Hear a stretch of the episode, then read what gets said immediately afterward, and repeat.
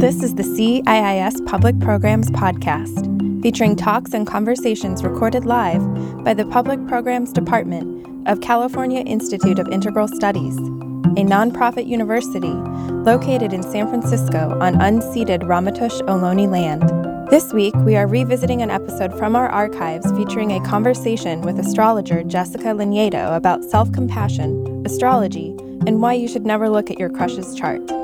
This episode was originally recorded live with an in person audience on March 20th, 2019. To find out more about CIIS and public programs like this one, visit our website, ciis.edu, and connect with us on social media at CIIS Pub Programs.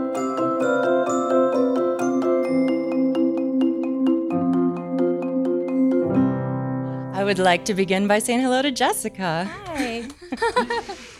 and hello to our audience here in Namaste Hall.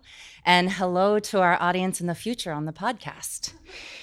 Tonight we are in San Francisco under a full moon on our spring equinox.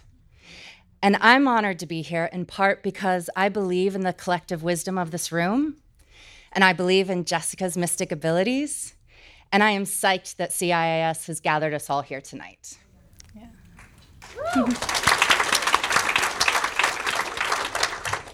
If I could have a quick show of hands, um, just anybody here who has had firsthand mystic intuitive experience that they would say helped their life? Yeah, quite a few beautiful hands. Yes, and keep your hand up if you would say that you're also currently living your very best life. Oh, some hands went up. It was very fascinating. This can be good. Well, many of us have a sense of power in ourselves or in the tools that we use, and yet we still have problems and disconnections and obstacles to get through. So I'm just hoping that by the time our conversation finishes this evening, we all may have a few more insights about how to weave our mystical realities and be more activating towards our best life.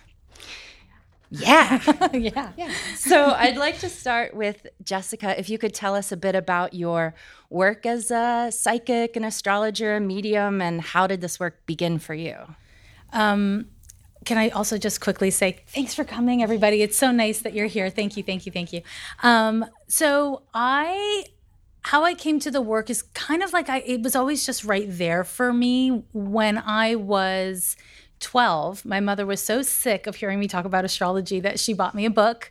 Um, and so I had my first book about Capricorn. I would read it all the time, and it was cheesy and awful, but I loved it. And then I went to um, an alternative CEGEP, which is um, like college in Quebec, where I'm from.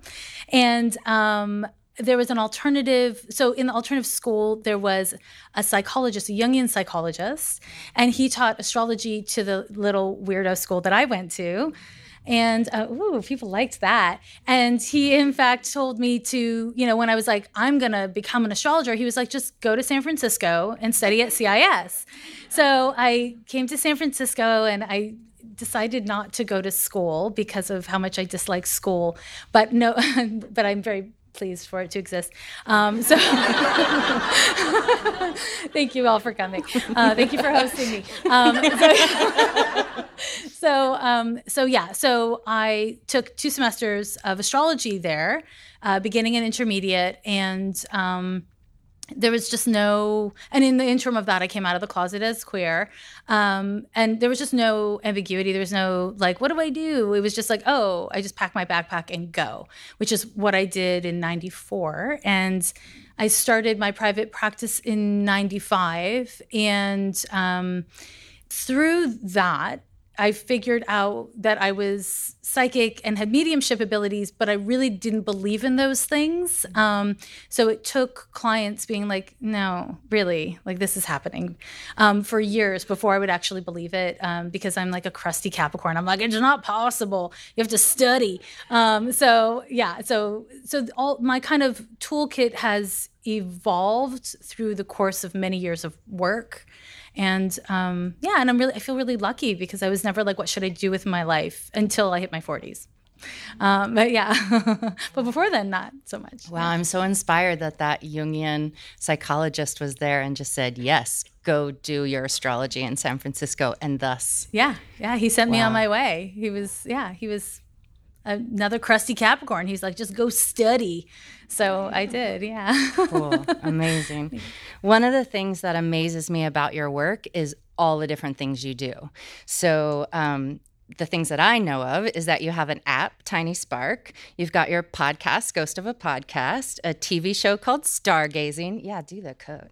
Uh, a weekly astrology column, uh, mediumship evenings, plus meeting with clients individually. And I'm curious about how working with those different platforms and different technologies, different mediums, um, how they shape you as the creator and how you think they may shape the message. That's really that's an interesting question. Thank you for asking it. Um, that's I that's a great question. You know, I think that that that I, you know, like I said, like I didn't really question what I wanted to do until I hit my 40s, um, and it was at that point where I was like, I love counseling. I've been writing my column for many years and doing the mediumship and all of that. Um, but I was feeling not bored, but a sense of restlessness, like I wasn't challenging myself outside of this kind of like container of how I challenged myself.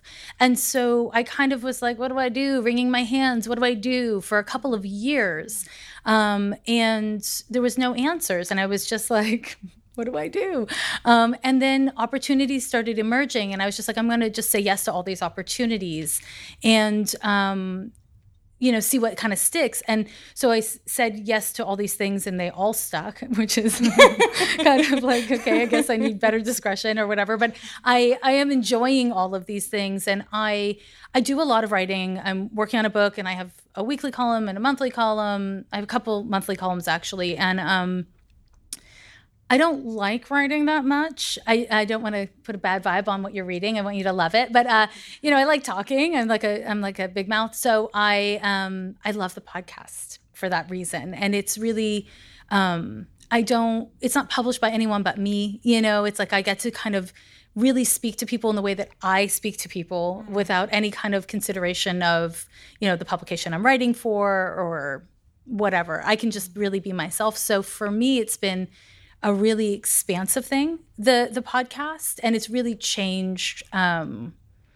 kind of my my sense of my sense of how people feel about the work because when I'm working with people one on one which is what I've done since the mid 90s it's really just individual but having this ability to actually like connect with people more which is also about social media i think mm-hmm. um, has just been it's been really tender and heartwarming for me and um, surprising because all of a sudden people care about astrology. It's awesome. And people care about mediumship. It's like i had to be very careful about who, what i'd say to who um, up until recent years. And now all of a sudden everyone's like i study astrology. I love dead people. So it's cool and new. And yeah yeah, yeah. and a different world than in the mid 90s and radically how that was. different. Yeah. Yeah. And speaking of the woo closet, I was curious if um, yeah, like some folks are out of the woo closet, some folks are hanging out by the door frame, some folks are deeply in, and we all do as we need to do. And I just wondered, yeah, with social media, there seems maybe more opportunities for that to happen or more communities to happen if they're not next door to you. But I wondered, going off that, if you have any advice or thoughts for folks who are thinking of exiting the woo closet or even speaking about astrology maybe at their work or their school or with their families and how you might best advise them to yeah. do that or any thoughts around oh my that? god yeah totally i've never been in the woo closet i'm not a big closet i I love big closets, but I don't like to be in them. Um, I love big closets. Um, but I, I'm not for the woo closet. I'm for whatever you need to do for your life. Like I moved to San Francisco, so I could be very out about what I do, and I could like make my life reflect what I want it to. I think the it's that's not the way it works for everyone and everywhere. And I, I really think that if you're gonna come out and be like, I talk to purple aliens and they're all Aquariuses, you have to be prepared. People aren't gonna always agree with you, and people are gonna roll their eyes or they're gonna make their jokes and um and that's cool. I haven't met a lot of people who have fantasy football teams, but if they told me they did, I'd be like, all right, or whatever. you know, like not everything is for everyone. And I think if you can hold space for people get to be different and people don't have to agree with you and um, trying to like, you know, bring people along to your way of seeing things. I tend to find is what gets people into trouble. Mm. So if you're going to come out of the woo closet, know that not everybody wants to hear about it, and some people think it's dumb, and um, you know, and some people even find it offensive, and you know, make your choices on a kind of person by person basis. But I think people get the most like sad about it when they want others to agree with them because it's a way of getting self validation. Mm-hmm. And I just think, you know, if you want to be woo, you got to accept that, you know, right now it's on trend. That won't last. It never has lasted. I mean, maybe it'll last. I don't know, but it usually doesn't last, you know. Um, and, you know, if this is something that is true for you and you want to make it a part of your life beyond trend, then, you know, not everyone's going to like what you have to say. And you kind of got to be like, all right, that's cool we don't agree.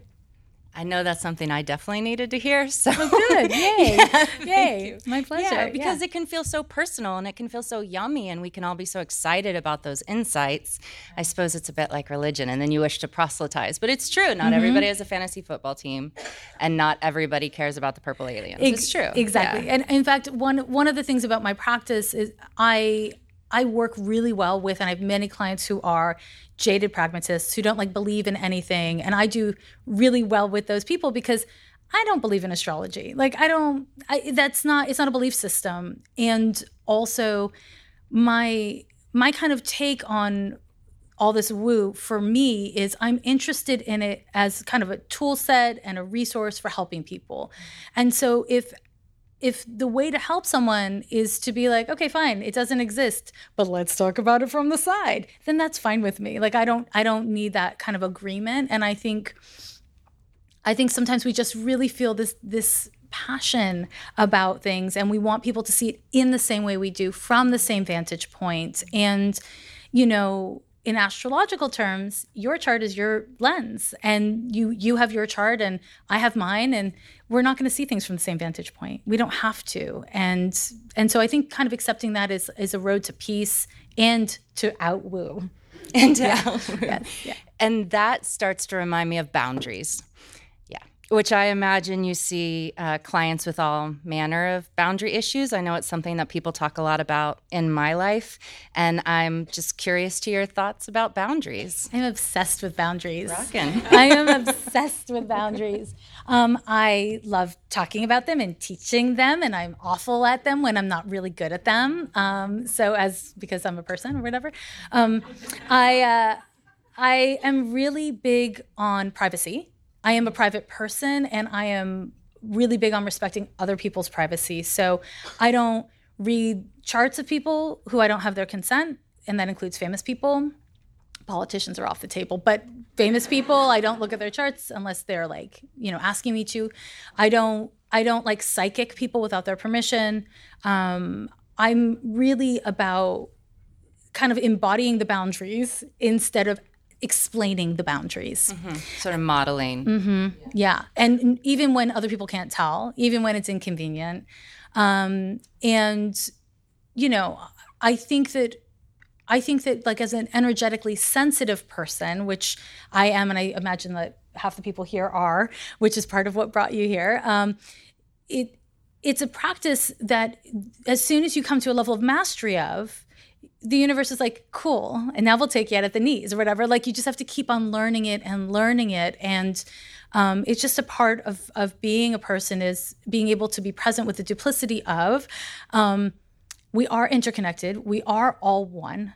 And also, my space is my space, and you're only allowed in by invite.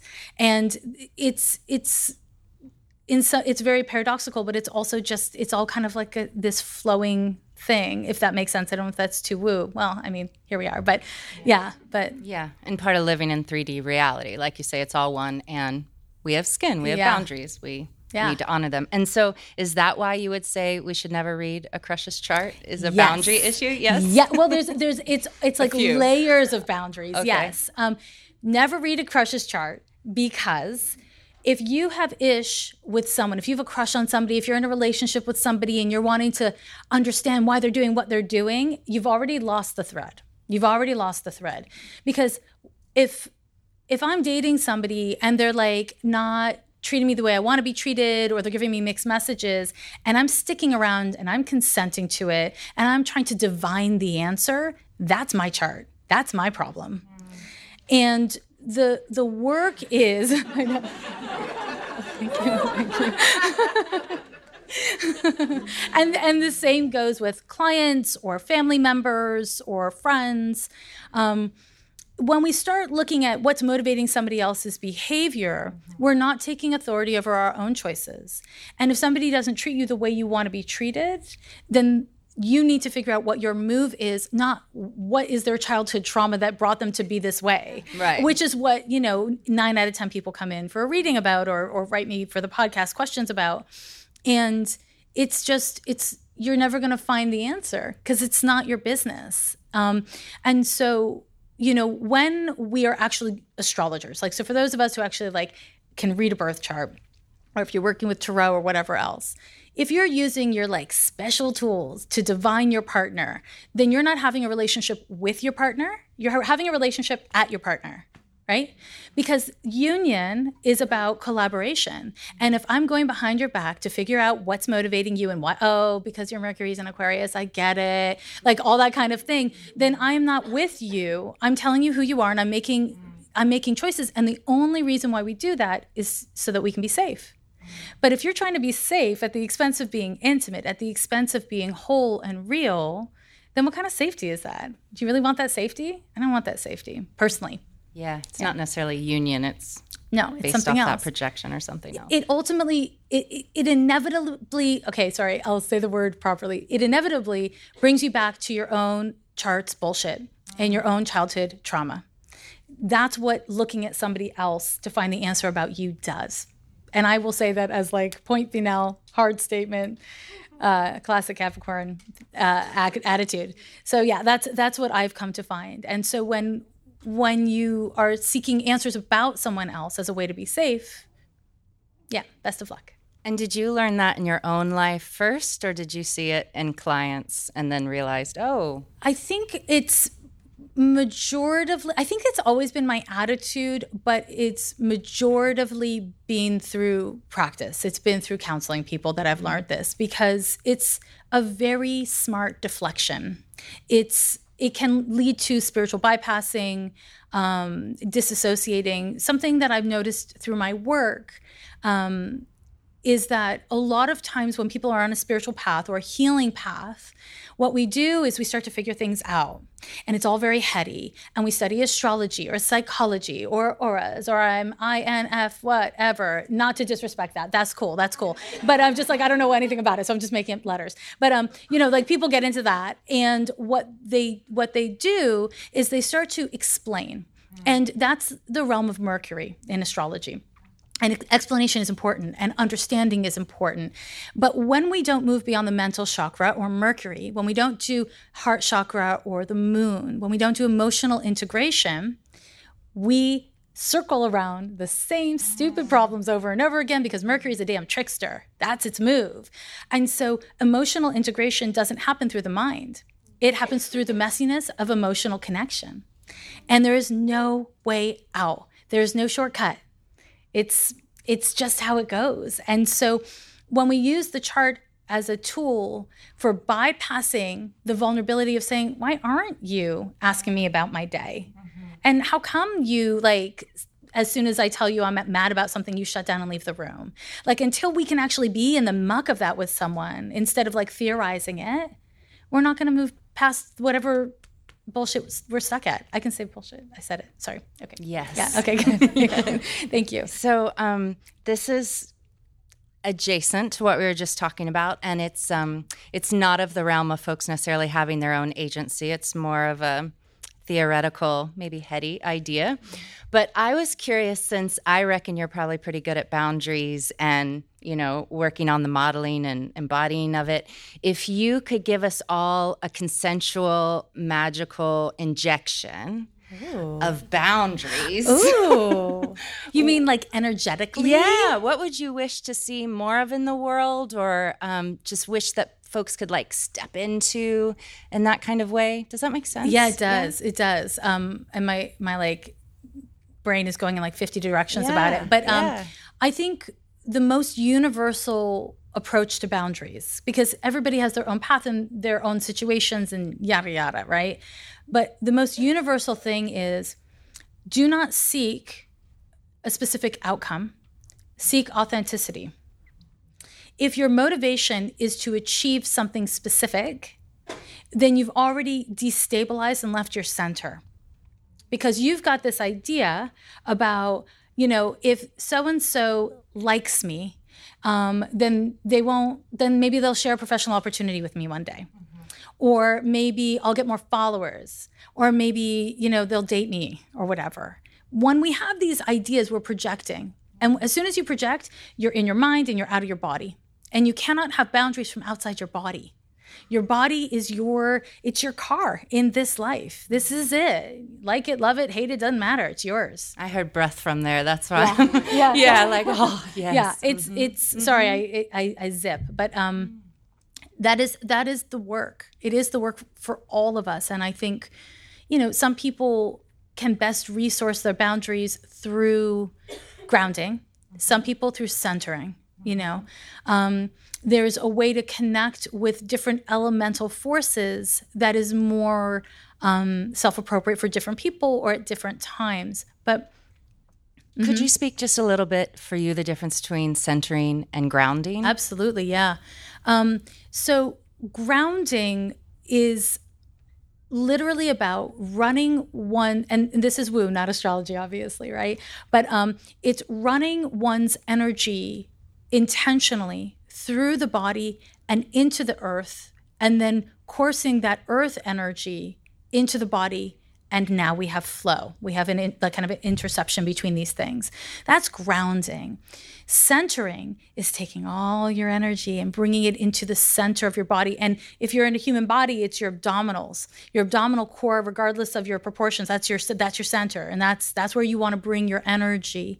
And to center the energy, is a lot more tolerable for a lot of people. If you've got a lot of fire, a lot of air in your chart, you're going to probably have an easier time to center than to ground. Mm-hmm. Um, you know if i'm i'm getting on a stage and talking to people about myself i'm going to get centered instead of grounded because i want to be flexible mm. that that's how i'm going to be and so there's different ways for different moments and different natures but the the easiest way I find, and there are many ways, um, is to say your full name out loud in your head or out loud, out loud, uh, three times. Bring your energy in.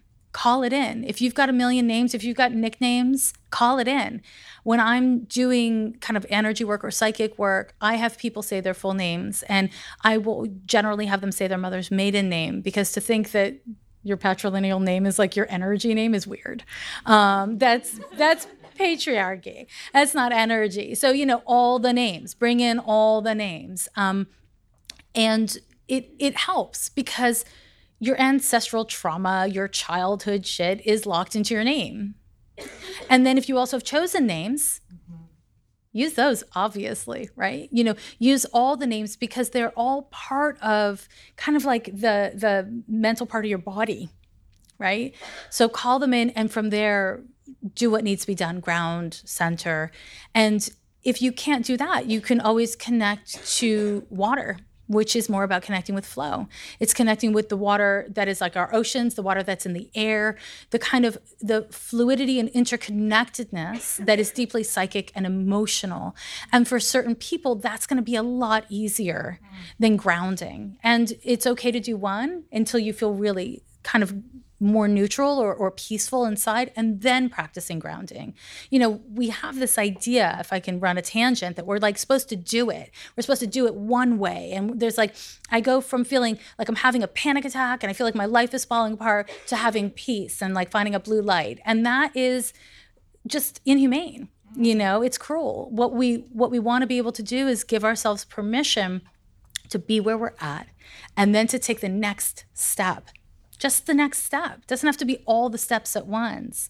And when we can do that, we are exhibiting healthy boundaries with ourselves. And we're not abandoning ourselves from the place of trauma or pain or turmoil that we're in. And sometimes that turmoil or pain is like, oh my God, things are working.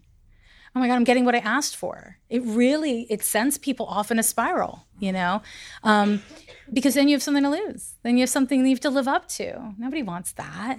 So i mean maybe you do but maybe you don't right? It's it's complicated. So so you know grounding centering getting connected with flow are invaluable for any kind of manifestation work I loved hearing all of that, particularly tangent land, because I do think that a lot of times we're told we should all be able to ground a certain way, we should all be able to center a certain way, and this is how you do it. And if you don't do it that way, or if that doesn't work for you, something's wrong. Yeah, and that's not true. And it's clearly not yeah, true. it's definitely yeah. not true. Yeah. Thank you for Thank you. reminding Thank you very much. That. Yeah. um, this is related, I think, to the elemental work, but slightly to the side of it. Um, in your mediumship work, I've heard you name the spirits of the land and call on them and and honor them, acknowledge them that they are present.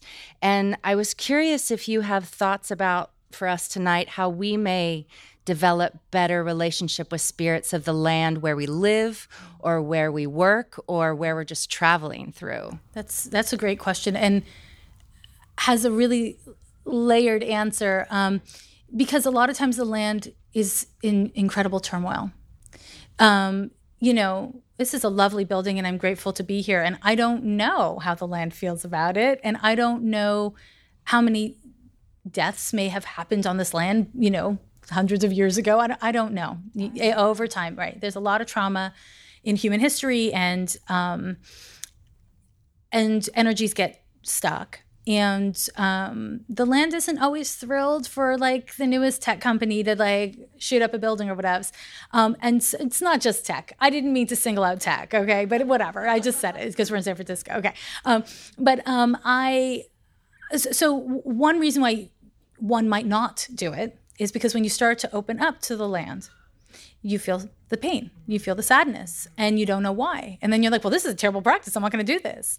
Um, and I think it is wise to only take on what you can take on in a healthy way. And that doesn't mean don't strive to to become more healthy so that you can take on more with time. But we're not all meant to do all the same thing. So that's my my first layer of answer is there are reasons not to do it. Um, and if you're going to panic or or be traumatized in response to the pain of the land, then you're not helping the land. Um, and so it's okay to say, oh, this isn't something I'm actually really great at, and I, it's not the thing I'm going to work on. Now, that said, um, to be able to differentiate between feeling your own energy, your own feelings, and feeling the land requires that you are centered, grounded, whatever, requires that you're in your body and you know where you begin and end. Yeah. And that's where people get really messed up because it's really hard to do. And if you're like, you know, you just got off of work and then you went to your apartment and then you're going to go to a friend's house and you're going to go out to dinner, you're not super like keyed in. And there's too much energy everywhere to really be able to differentiate. So it does require getting grounded and getting present and receiving. And I'll say that that's, I think, some of the hardest work to do for us urban people mm-hmm. is just receiving and not being like, okay, I received it. What does it mean? I received it. Let me Google it. I received it. What do I do? Right?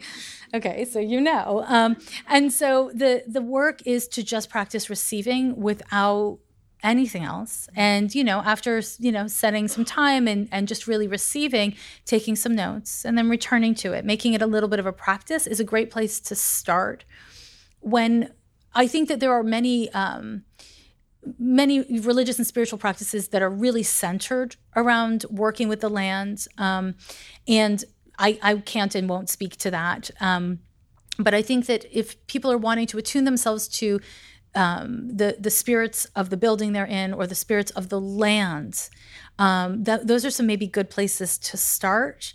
Um, if you are struggling with anxiety and depression, or if you're having a terrible time of boundaries, I don't recommend that work though, just Thank to you. stay on topic. Yeah. yeah, totally, totally. Yeah, no, I think it's a really useful thing to hear because it's another thing that at least I hear discussed in a way that's like everybody should be able to do it, and this is how you do it. And if you don't do it, you're not getting well passage or safe passage and these kinds of ways. But it's also just really important to me, at least, to be reminded that you have a baseline and to know and honor your own baseline so that you can even receive, never mind, interpret, or have relationship from that place. Yeah. And and if I can add, I think another place that that happens a lot, or at least I hear a lot of this on social media, is this kind of like you should be able to connect with your ancestors. You should be able to resource your ancestors. Um, that that's the right thing for everyone. And lots of people's ancestors are jerks, um, to put it lightly. I don't know.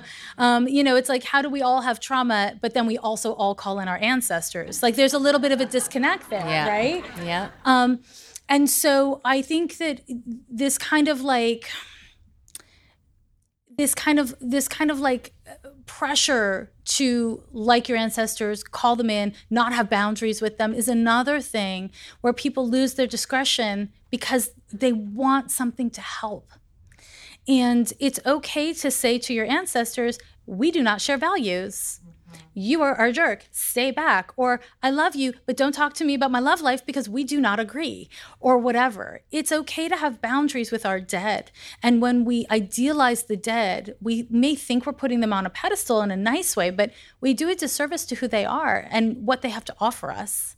So, and we do a disservice to ourselves, really. So, so that's another one that I would say, like, you know, there, Yeah. there shouldn't be a baseline of like, call in all your ancestors. Use use your discretion, and if you have some ancestors that are assholes, don't call them in. Yeah. Yes, yes. I remember being so relieved when I finally had a teacher teach me about ancestor work and go, you're only calling in the well and beneficent ancestors. Yes, that's no others need to be near you right now. Yes. So figure out how to do that. That's yeah. that's the work, and sometimes that means going back like generations and generations. So, yeah, it's it's important. How do you keep yourself well dealing with all manner of creatures and humans and spirits and pets and yes, have you ever had like a scary experience or something where you go, yeah. "Ah, yeah, yeah, lots, yeah, lots, please lots. Yeah, us." sure. I mean, and I should say, I mean, I'm a neurotic stress case, and I don't socialize much. So, I mean, keep myself well is, uh, I don't know. I don't leave the house. Uh, you know, uh, I don't know. You know, um, so I. I have had to give up things in efforts to do what I do. Um, at a certain point with my psychic work, my guides were really clear. They were like, You want to smoke your weed? You want to talk to people and do healing work? You got a choice. And I was really annoyed because I really liked my weed, um, and I had to let go of my weed. So that that was that was a choice I had to make, and it had repercussions in my life. You know, there's a lot of things attached to it, um, and you know, there's there are ways that I have to adjust to support the work because my work in the world is also my work on myself. For me, they're intertwined. I don't think that's true for everybody, but for me, they are. And um, I'm really disinterested in almost everything else. So, so I should say it's not like you know I'm choosing to not have baby for envi- uh, babies for environmental reasons. I just don't want babies. Like I don't want to act like you know I'm making some sort of big martyred sacrifice for my work. I want to make this the choices I make. So that's one answer. The other answer is every time I have something scary and unpleasant happen, it is an opportunity for me to learn boundaries more. And it's always freaking boundaries, unfortunately, um, because my experience is when we get psychic attack, when we encounter a person who is shitty to us or whatever it is, on some energy level, we must resonate with the trauma in order for it to actually hit us. Now, this is not like a blaming the victim thing. It's not. It's about, from my perspective, about understanding the interconnectedness of things and understanding that there is value and merit in the most painful of experiences. And if I'm willing to look at that, then then it helps. I remember I once got an email from somebody. Uh, it's it was a series of emails, if I'm being Oh, honest. okay. Um, telling me uh, how discriminatory I was towards men, um, and he was very angry. Um, and he sent really bad energy at me, and it and it actually like had physical repercussions for me. And I don't think he was like an evil genius or anything. It's just that when the more sensitive one becomes, the more permeable one becomes, the more you know the good, the bad, and the ugly comes through. And so it was an opportunity for me to understand more about my need for boundaries with what I can't see, which is really just about being more in my body for me. Um, and because really it's just the way I think of boundaries and being embodied is it's kind of like if you have an apartment on Valencia Street in San Francisco and you leave the door unlocked, anyone can enter. And if you leave the door unlocked and you're not at home, then they can do whatever the hell they want. Wow. And so the more grounded, present, centered in the body we are, the more that we can kind of organically um, kind of like slough off other people's energies. Because sometimes, like, that guy wanted to yell at me. He didn't want to harm me, probably, maybe, I don't know. But um, in general, I think people don't harm each other because they're like, I want to harm you. It's more because I don't want to feel bad anymore. And so when we can kind of understand that, then then it becomes a little easier to be like, okay, so all I have to do is protect protect myself and manage myself. I don't need to explain to this person anything. I don't need to defend anything. I don't need to engage the energy. Does that make sense? What I'm saying? Mm-hmm. So I don't know if I fully answered your question, but but that's my yes, answer for now. No, yeah, yeah. and it's reminded me that um, I'm wondering: is this the same way for you as, say, spirit or energy as it is for humans? Like the more I am in my own embodiment and my own authentic, boundaried self, then that ghost yeah. can't bother me. I don't have the permeability for it to enter. Is it, it similar? It, it is, different? except the the difference for me is I've I've worked really hard really only in recent years to not let dead people in my body because the way that I organically function as a medium is they just pop into my body and then I'll be like, oh, my heart hurts. Okay, so this person died of a heart attack, and I'll start talking fast, and I'm like, oh, they were just like really fast talking or whatever. Like I um they just pop in. It's the easiest, quickest way for me to get the and information. And um, then I turned 40 and my body was like, you dumbass, don't do that. You're, it's because it's really taxing physically. Um, and so now I try to not let them in my body, but there is an element of that. Um, so it's not the same as like, you know, I'm not going to let you energetically enter my space. That's like a clearer boundary for me than if I was talking to like a lost one, loved one of yours. Um, so it's it's a little bit of a different thing. Um, and sometimes people do get trapped. Um, generally, it's because they're scared or they're in need, and not because they're have any malicious intent. I've, i mean, the spirit's trapped mm-hmm. in yeah. another body or yeah, space like within, or in, yeah. in me in or in my space. Yeah. yeah, yeah, and it's um, you know, I I don't ever want to suggest that, you know, doing mediumship work or doing psychic work or counseling people is easy or chill or without risk. It is none of the things. Um, and so, you know, yes, I've definitely had the experience of people getting stuck. And in fact, the reason why I um, had to quit smoking weed, the thing that really like got me was I had these like three drunk dead guys stuck in my house for weeks. And it was awful. Like my cats were freaked out. Like it was just a really bad situation. It kept me up at night. Sounds funny. It was not. Um, yeah, it was not. And it wasn't like they were trying to harm me. They were just a bunch of dead drunk guys that got stuck in my house. And it's the permeability of just the cannabis in your system that allow. That I couldn't have, uh, for, from my perspective, the only reason why we imbibe the only reason why we take in any substance that makes us feel different is because we want to feel different. Is the literal only reason.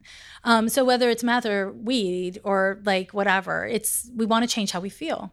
And when the the motive is to change your feelings, then again, you've just stepped outside of center. That's the move. And I'm not mad at drug use. I'm not mad. You know, it's not. It's not like I'm saying it's not possible to do good energy work or to be healthy and embodied, um, and also get lit frequently. I'm saying for me, I can't. And uh, for the, you know, the I was seeing so many clients at the time. Also, you know, it's just like the level of work that I wanted to do. Um, I couldn't do both. So that was that was for me it yeah. Glad the three drunk ghost guys oh yeah me too. gone. Yeah. It was awful. It was really yeah. awful. It was wow. very motivating. Wow. So yeah, yeah. um, slightly going back to the astrology the natal astrology work i know that you do some medical astrology work and i'm curious about how if folks discover um, you know, intergenerational traumas or medical issues through their own charts or their friends or their crushes or whatever they're looking at. How would you advise um, folks to use that information well um, and not necessarily get stuck in that threshold of condemnation or fear or yeah, pressure? Yeah.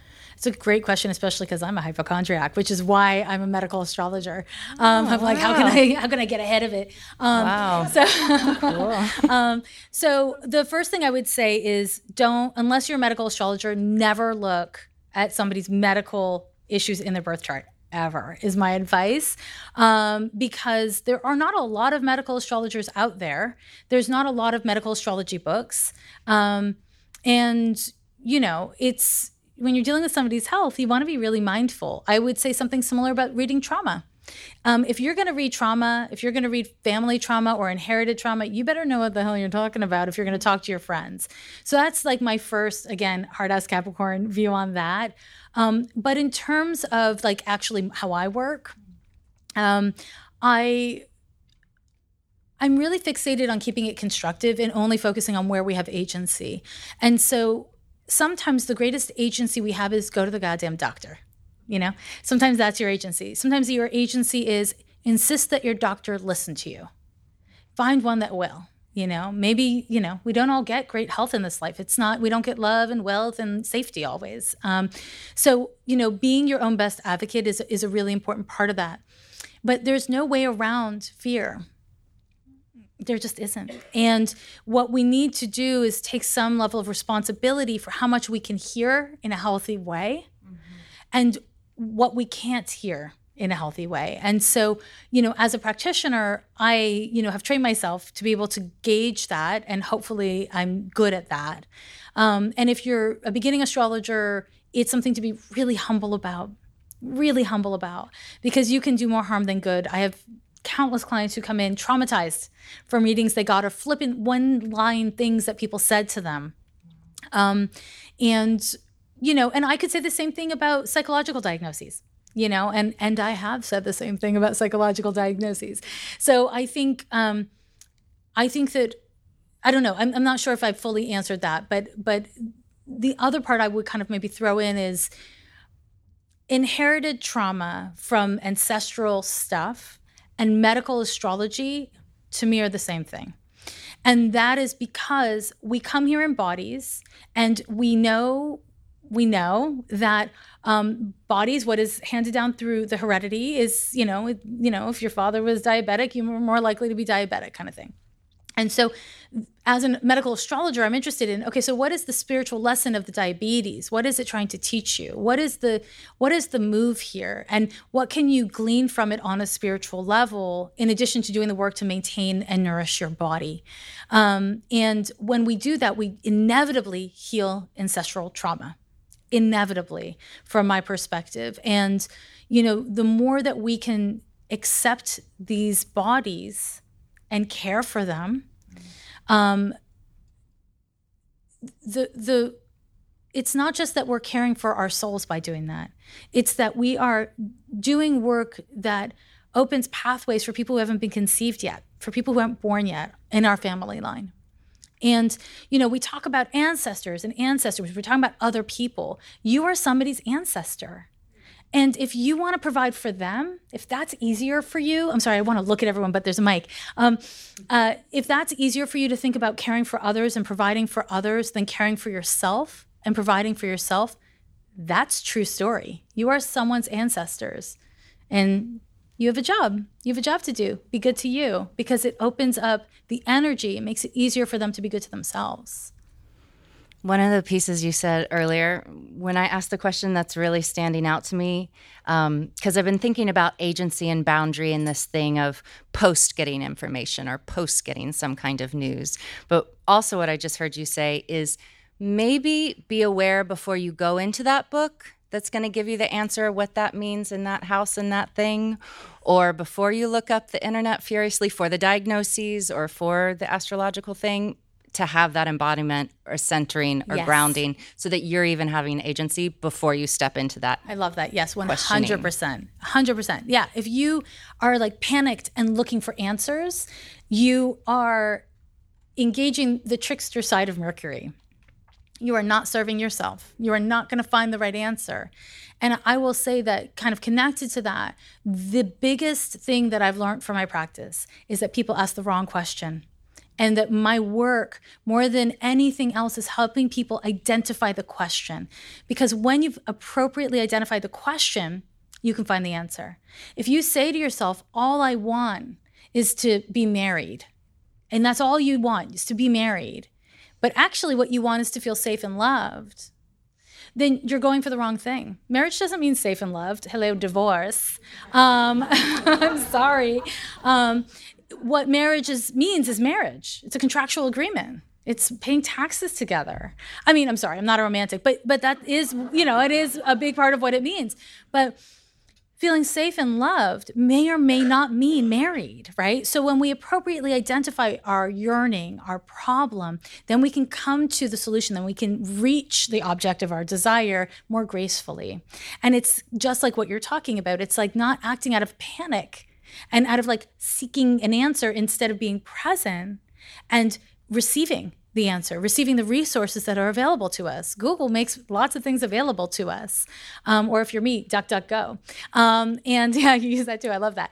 Um, but uh, it, it's it's about being willing to connect and to receive. And you don't have to be terribly self serious to do it. And you don't have to be like, you know, kumbaya, my lord, whatever, unless that's your thing. Like there's a million ways to do it.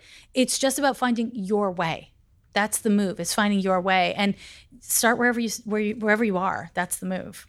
Just want to name as a tarot reader, I so appreciate you coming back to and go, let's get a really good question. Because I think that can make or break a reading. And a lot of folks want to come in and they, it's fair enough. I would have the same desire. I just want to know what it has to tell me.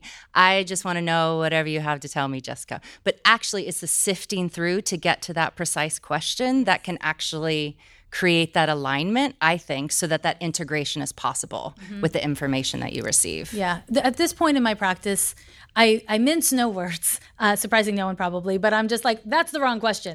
Let me tell you what we should be cool. asking. Um, I, I, used to be more diplomatic but now i'm just like no no no no. Let me tell you why you're asking the wrong question. Um, and i think that that um, it's not something people think about because again we get fixated on seeking the answer. And um, there are many people not from like cruelty or anything wrong but they're like well let me let me teach you the answer. Um, and i want to be taught the answer. Tell me how to do yada yada in three five simple steps. Like i want to know. But the reality is um, it's usually not that simple and also, it's always that simple. It's not complicated. And I think that, you know, again, I'm back to that paradox is we want to make things really complicated in order for them to be deep and real. And generally, the more simple truths, the more di- kind of like distilled essential oil, if you will, is what we want to get at. And at the same time, you find your perfect simple truth, and it's not so simple as then you're fine. as soon as you're fine here, the universe is like, cool. And now I shall traumatize you there. So it's like, that is just, you know, that's the work. It's like very simple and very layered. Yeah. With all of the good information that's available to us and or just all the information that's available to us, um, it seems like if we don't necessarily have that embodiment or work with our own selves um, and have a sense of discernment, then all the glorious mystic seeds we wish may come into us, and yet nothing necessarily will grow. Um, and I'm wondering if you have tips for folks that may help develop and strengthen their own intuition um, to just help them better parse out fear from intuition so that they know, oh no, this is my intuition practice. This is what it feels like when my intuition kicks in, and this is what I know I can rely on. Yeah, I have I have reams of things to say about that. Um, the the first thing, and it took me so many years to learn this, but the first thing, and this is so important, is your intuition is never fear. So if you are, you if you hear a voice, I'm sorry, I'm like wanting to stare at everybody. Sorry, uh, if you hear a voice and it's makes you scared instantly, that's not your intuition. That's your fear. The the voice of one's intuition, everyone's intuition is neutral. It is a neutral voice because your guides don't care if you learn it on the floor or you learn it in a private jet. They don't care. Your guides want you to learn it. They don't care if you learn it the hard way.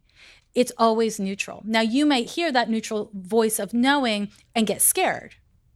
That's that's possible. But the voice itself is neutral. So if it's fear, then it's for sure not intuition. So that's like my again my hard line there. Um, and in terms of connecting with intuition, again, in a way, it's in a way it's the wrong question for most people most of the time because what they want is intuition so they know what to do. And if you're seeking your intuition so you know what to do, then again, you're back to the problem I described before. The key is to be receiving guidance, not to seek your guides. Your guides are right there, they're like right here. You're not getting rid of them, you're just disconnecting from them. You unplugged. But the plug's right next to you, and so is the so is the, the what's it the outlet, right? It's right next to you. So the the work is to get present grounded, centered, whatever, and to receive and to make it a practice. And if you're trying to receive conditionally, then you've lost your center. So receiving doesn't look like I receive and therefore I know. It looks like I receive and I can think about it later, not now. Okay, there's some things we can multitask. I love to multitask. This is not one of them, you know?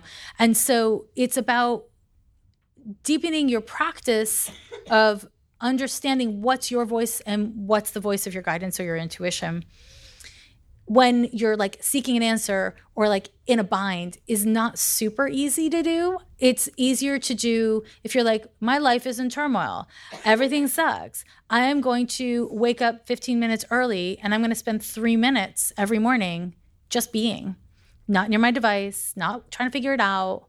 Um, that will kind of deepen one's access in those stressful moments.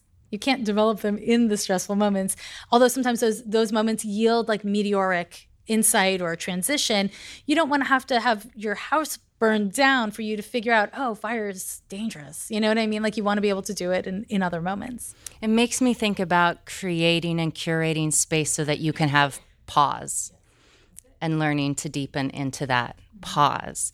And I wonder if you would be willing to share any daily rituals or practices that you have because I'm sure there's I'm curious yeah. about what you may do in this way. I am probably going to be a disappointment for people listening to this because I don't meditate. I don't do a lot of the things I'm like supposed to people do. People may be very yeah. happy to okay, hear that. Okay. Yeah, I don't, I don't meditate. um, I'm really bad at it. My brain is like zing, zing, zing, like it never shuts up. Um, and so for me, my pause is literally like if I do three minutes of pause, I'm very impressed with myself. Um, I don't do great at that. I'm like, I'm a go, go, go multitasker. Um, and so, in terms of the things that I do on a daily practice, honestly, coffee. I'm not going to lie to you. It might not sound like the most spiritual thing in the world, but for me, it really is like, I love coffee so much. And it's like my indulgence and, and it and it really is like one of the things that I do for myself. Um, I mean, and then there is, oh gosh, let me think. I mean, I do. I do a lot of things. Um, I think probably the most like easy to communicate is I I'm very lucky. My studio, where I meet with clients and do a lot of my writing, is um, it's in my backyard, and it's like there's literally a tree growing into it and breaking through the the ground. It's really cute and nice, and I'm very grateful for it. Um, and I work to receive the tree and receive the ground and receive the adorable hummingbirds and weeds and all the all the things all the things. And my last office was on valencia and 18th and i did the same thing there and there was nothing cute but i still did the same thing there because there's still there's still nature. It's just stuck under cement right? So um, the first thing i do is i try to receive it. I of course like burn my my sage or my palo santo or my whatever um, and i I do a number of things to access my guidance. For me, because I am like a, a zingy person, I like to use dice and tarot cards when I'm accessing my guidance because it gives my mind something to chew on. And um, I like having something to chew on. So so I I generally will throw cards on on just like getting a meditation for the day and it's not to predict my day. I want to be really clear. Don't predict your day. It is a fool's errand, I may say. Mm-hmm. Instead, what is it that I'm meant to reflect on, return to? What is it that my guides want me to like be in? That is where you really get your value as a, as a practice for connecting with intuition and guidance. Yeah, so that's that's that's the beginning parts, but you know, it's like hella. Thanks. Thank Yeah, you. Thank you. Yeah. Um, we're sort of nearing the end of our time, and um, I- I'm going to open up a little can of worms, or maybe it's a big can of worms, so we can choose, yeah, how big we want it to get. So I know that you work with all manner of spirit, including time. And we are living in a very particular time. I got to hear you speak to it pretty directly in this week's podcast. And there's a lot of things going on, and I think it's easy for many of us to feel caught up in chaos. And I'm wondering if you have anything to share with us tonight um, as life affirming, magical warriors, how we can continue to build our strength and resiliency for the present fight, but also for the future. Yeah, it's a good question, um, and one that I ask myself every day. Um, and I um, am not an optimist or a positive person, and I have no faith in our government whatsoever. Um, or the faith I have is not good. Um, and and it is really easy for me to get overwhelmed by it. I, for the last few months, have felt really burnt out, um, and also struggled with the burnout in kind of conjunction with a sense of responsibility um, because because I do have you know a voice and I have a platform, and so um, I always return to the same thing: is that we are having a real crisis in humanity, of our humanity, and you know different people are going to have different ways of being able to participate. But at core, if we are motivated by preserving the dignity and humanity in others, um, and if we make sure that our actions and our attitudes are governed by that, um, then we are part of the solution. And this is a long uh, road. Unfortunately, the astrology is not worth investigating if you are easily scared. Um, it is not awesome. So, um, and you know, and I know some astrologers who don't think it's as bad as I do, and you know, and I wish I was them. So um, the, um, but uh, I think the key is to. It is very tempting to point fingers, and to point fingers at terrible people and to point fingers at people who maybe aren't terrible, but they're stupid, or they don't know, or they said it wrong, or they only know about their one thing and they don't know about my thing. And I do that. We all do that. And on social media, we do it a lot. Mm-hmm. And it's, it keeps us trapped in the most rigid parts of Mercury, and it keeps us out of our heart. And the reason why we feel so offended is because we're scared and we're sad. And if you can allow yourself to be scared and sad, then you can have compassion, then you can have empathy. Mm-hmm. And from that place, you may say, You're an idiot. I don't want to fucking deal with you. I'm not talking to you about this. You're not listening. And that's fair. Um, or you may say, I can see a way forward for me or for you know this demographic of people or for a conversation with somebody who I don't see the world the same way with. So I think for me, it always comes back to emotional embodiment, emotional integrity, because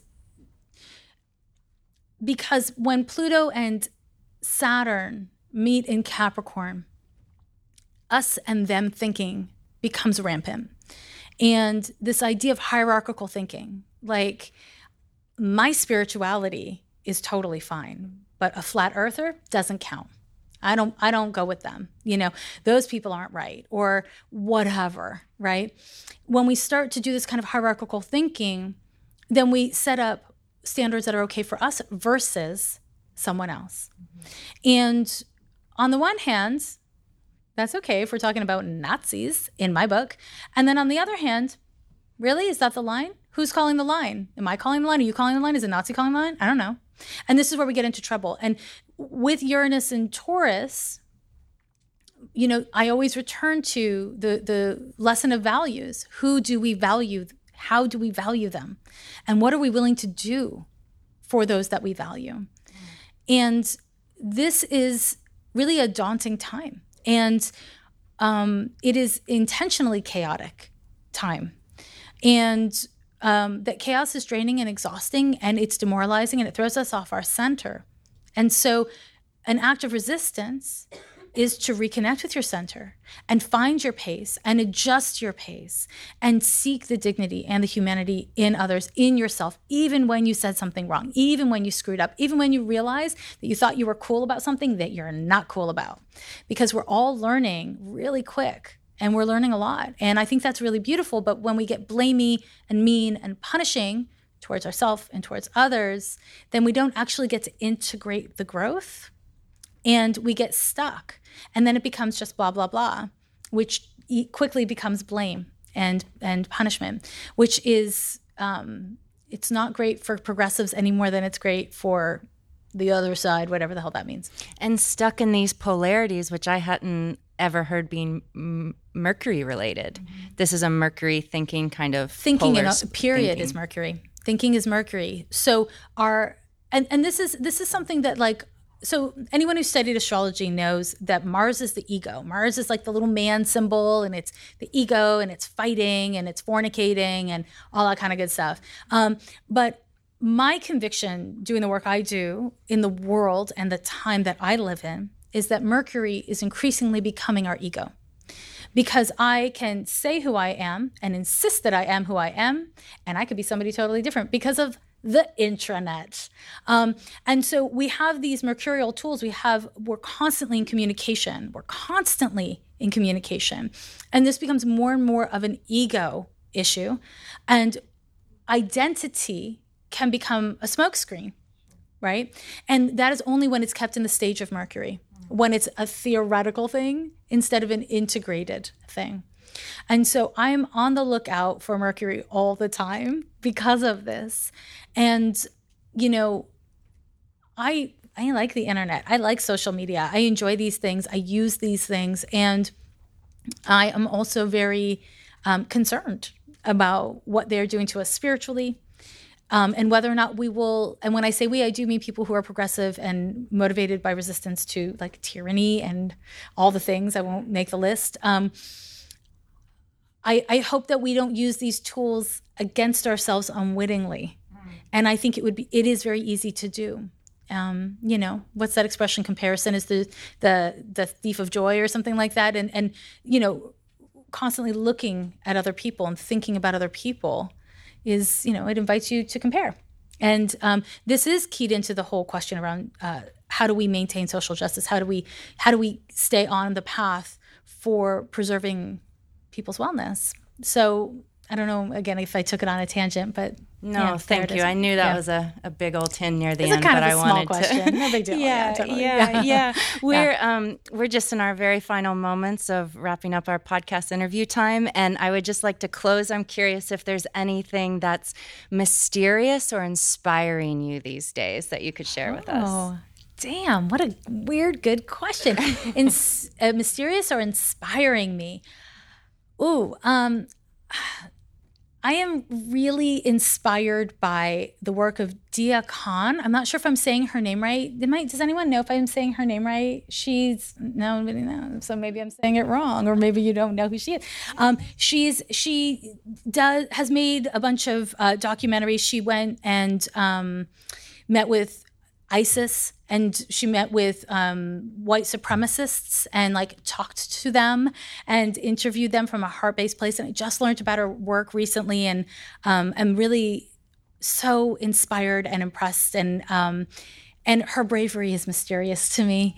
Um, so um, I hope I've said her name right, um, and I'll make sure I get that proper name to you. But uh, yeah, so she's she's I, have been thinking about her a lot just in the past week. So and you find her bravery mysterious and inspiring. Wildly inspiring. Wildly inspiring. It is it is not a place that I would be strong enough to go and she went there with an authentic curiosity about what was going on for these men, what motivated these men, um, what their what their thoughts and their hearts are, and she um, she is a woman of color, and um, she I mean that is just first of all just so freaking brave. And what's just it, it just like expands my heart and again is is I can't even tell you how inspiring is just that she did it from this heart-centered place. she wasn't blaming or condemning. And she, while she, of course, doesn't agree with them, she was able to see their own trauma patterns that brought them there. Um, and, you know, I listened to a podcast in which she talked about their loneliness. And that is really being able to see the humanity in the quote enemy is how you change someone from you know your adversary your enemy to your adversary. You know somebody we all are humans and we're all really struggling and um, different people handle struggle different ways. And i, I am just infinitely inspired and I, I haven't like watched all her documentaries yet. I have watched one and it was so intense that i had to slow it down so i i'm really inspired by her work and um yeah and that's my that's my quick answer on that. Yeah, yeah. beautiful. Thank Thanks. you. It's Thank so you. perfect. She like embodies everything we've kind of been talking yeah. about. It yeah, she like she embodies everything that I am deeply motivated by, and she does it with such bravery and and uh, grace. It just is. If research her work, she's amazing. Uh, yeah, yeah. Thank, Thank you. you. Thank, Thank you. You. Thank Jessica. Thank, Thank you so much.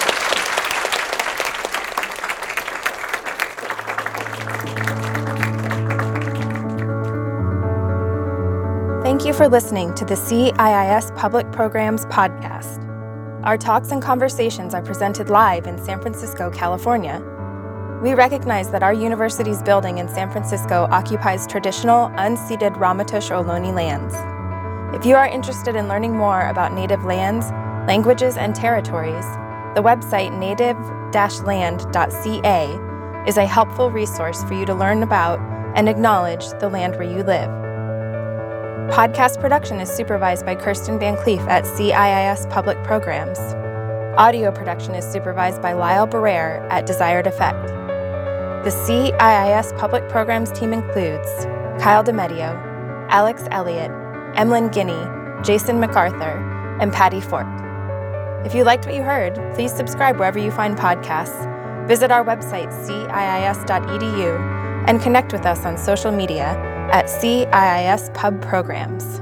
CIIS Public Programs commits to use our in person and online platforms to uplift the stories and teachings of Black, Indigenous, and other people of color, those in the LGBTQIA community, and all those whose lives emerge from the intersections of multiple identities.